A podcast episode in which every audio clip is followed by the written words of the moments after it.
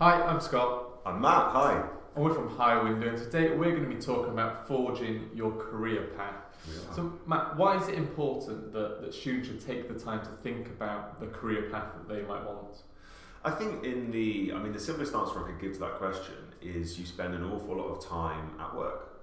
Um, and it's never too late for a career move. It's never too late to essentially start again. You know, you hear about people in their 40s, 50s, even sort of their 60s, kind of tearing up the rule book and just saying, I want to do something completely different. Um, and whilst there's nothing wrong with that, and you've always got that option going forward, uh, it's obviously, I guess, advantageous in many ways to build towards the, the career, the job, uh, the life that you want from the earliest possible stage. Um, so it's a good good idea to start thinking about longer term goals as and when you can, um, so, so that you can get, get on track as early as possible. And uh, like I say, you know, your career is a long time.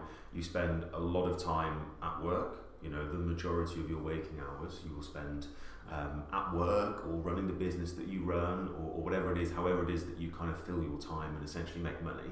Uh, it's going to take up a lot of your time. So it's worth thinking about okay, well, where do I want to be in 10, 15, 20, 25 years? Uh, it seems very abstract, but it's worth doing. I, I think for all students, whether you're studying STEM or not, you know, getting some idea as to kind of where it is you want to end up helps you put one foot in front of the other. There's nothing wrong with, with kind of following your nose, doing what you enjoy and what you love doing in, in the short term, and, and hopefully you might end up somewhere that you want to be in, in the longer term. Um, but at the same time, you can you can reach a bit of a balance. You know, I, I wouldn't ever advocate doing something you don't enjoy in the short term just because in 20 years time you might be where you want to be i think you know you essentially need to go to work every day uh, and kind of be looking forward to, to the next eight, nine, ten hours of your of your life. Otherwise, it's going to get old really quickly, and you you might find that it's difficult to actually get through that period of non-enjoyment before you get anywhere close to that long-term goal. So I think it's a balancing act. And for, for students, you know, still in the midst of their studies, it can be difficult sometimes to think even five years in advance, mm. let alone you know, 10, 20. So what can students do now to, to plan ahead for their career?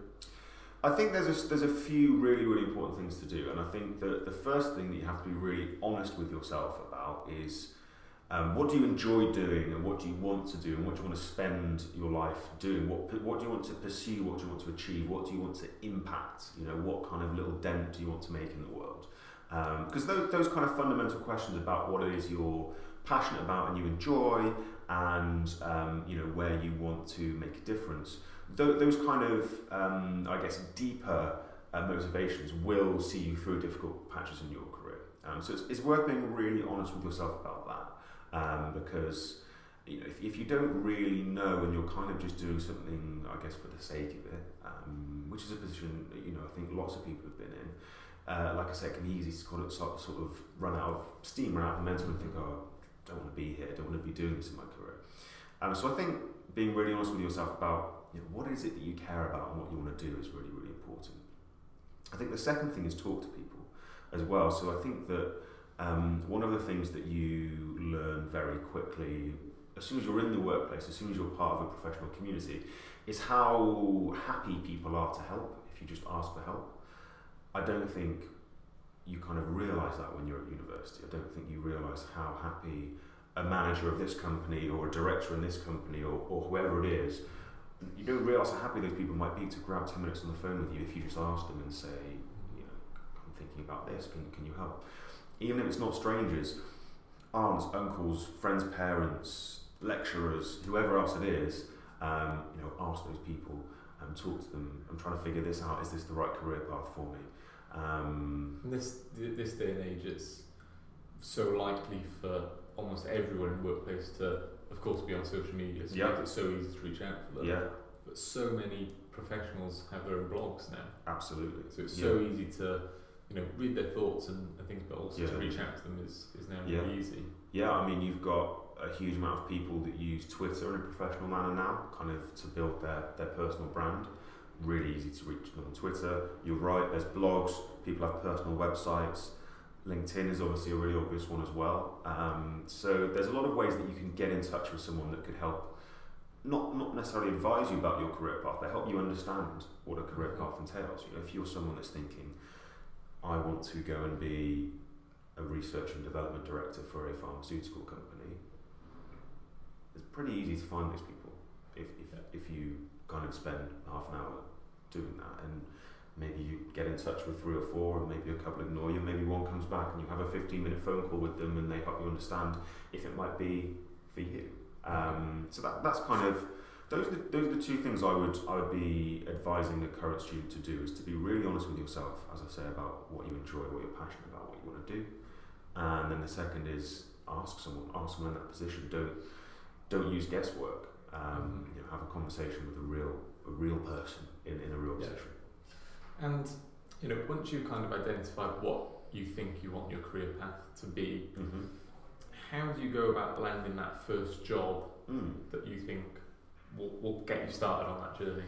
Well, well, I think you're already at a real advantage um, if you know that what, what you want that career path to be from a, a job searching perspective, but also kind of a, an interviewing perspective as well. Because if you're able to display a, a commitment and a passion for your longer term career in the field, that is always basically going to look good at an interview. Um, and, and companies are therefore going to be more likely to hire you because they will see you as someone who you know, truly wants to impact that department or that, that industry. Uh, but I think it, it stands you in really good stead from a job searching perspective because you can you can just kind of reverse engineer that that, that kind of career path. Like I say, if you want to go and be a research and development director in a pharmaceutical company, for example, it, it's fairly obvious you need to go and find a research and development graduate scheme. Uh, if you want to be senior in the civil service, um, for example, it's probably a pretty good bet to go and try and find a grad job in something that will provide a path into that. That could be a, a think tank or some kind of obviously you know, public service organisation, um, governmental type stuff, maybe an NGO, whatever else it is. Um, you can kind of just reverse engineer from there. What gets really difficult is if you kind of are a bit unsure as to where you want to end up in 20 years, um, choosing the, the right graduate scheme can become difficult, or the right entry level job, or the right internship. You know, if you just kind of, oh, I want to be in senior management, I want to be a business leader, you kind of you go, oh, I'm not entirely sure where to start. And that's where perhaps if you are in that position, because not everyone will be able to figure out their career path, then it just becomes about following your nose and thinking, well, here's what I think I'll enjoy in the short term, here's what I'll be good at, and here's what, um, you know, where I think I'll perform. And so let's at least um, go and do that, and, and then we can work towards that, that longer term career planning as we go from there. And that might be um, your answer as well to, to my next question. Mm. But in terms of how do you handle setbacks, I'm thinking if, if you've got a very clear idea of the career path you want to take and Mm. you know you think this is the type of job I need to get to Mm. kickstart my career, you don't get that job. Mm-hmm. Or on the other hand, you start that job Mm. and it makes you reevaluate and think actually this isn't what I want to do. How Mm. how do you handle those setbacks and reevaluate your plan? Yeah, I think I think that you know we said at the very beginning of this conversation, your career is a really long time, and that's why planning your career is important because you're going to spend a lot of your life working, a lot of the hours that you're awake, um, you know, at your occupation. At the same time, what that does mean is you've got lots of time to adjust. Uh, you know, if you spend a couple of years in something post graduation and you realise actually I was entirely wrong about wanting to work in this field and I need to completely change my career path, that's nothing like a disaster at all. I mean, it's not. It's not even really much of a setback, um, to be completely honest, because changing your career path after a couple of years is incredibly common. Um, so if, if you do reach a point where you've kind of had this this goal, this sort of longer term, here's where I want to get to, and after a couple of years in industry or after an internship or whatever else it is, you you get to a point where you think, wow, I was entirely wrong and I really don't enjoy this it is essentially no biggie at all. Um, if you if you're just being, I guess, kind of getting setbacks such as you're not getting the job you want, you are struggling to get interviews, but you are set on, on getting to a goal, I would say that there is nothing wrong with basically ticking yourself over in something different if you need to. It might just be casual work um, and reapplying to the next year's graduate schemes. It might be that you just get your foot in the door another way uh, and that you say, all right, well, I want to work in X. I don't seem to be getting into X. I'm instead going to pivot and I'm going to go into Y, and I'm somehow going to find my way from there into back into Yeah. what I was wanting to do. So a really good example might be if you wanted to work in digital marketing, um, but you couldn't get onto any good digital marketing schemes or get the right job, and you but you got a job offer for a, a PR opportunity, Mhm. probably take that, get your way into that kind of broader marketing communications industry, and then and then work your way into sort of a, a, a marketing role.